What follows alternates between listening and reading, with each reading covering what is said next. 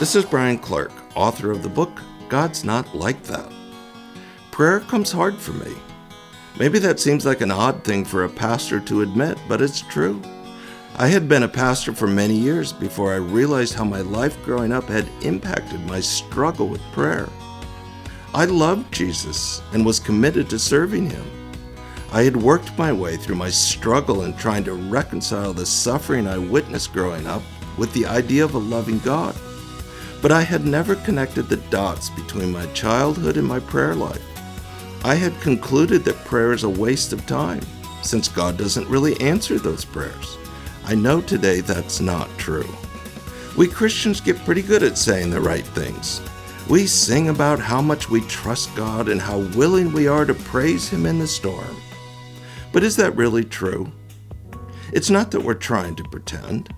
So often we just aren't aware of what we believe about God. The messaging can be so subtle based on our experiences growing up. I'm certain if we had an accurate view of God, we wouldn't hesitate to surrender all we have to Jesus our family, our career, our money, our time, our health. So why don't we?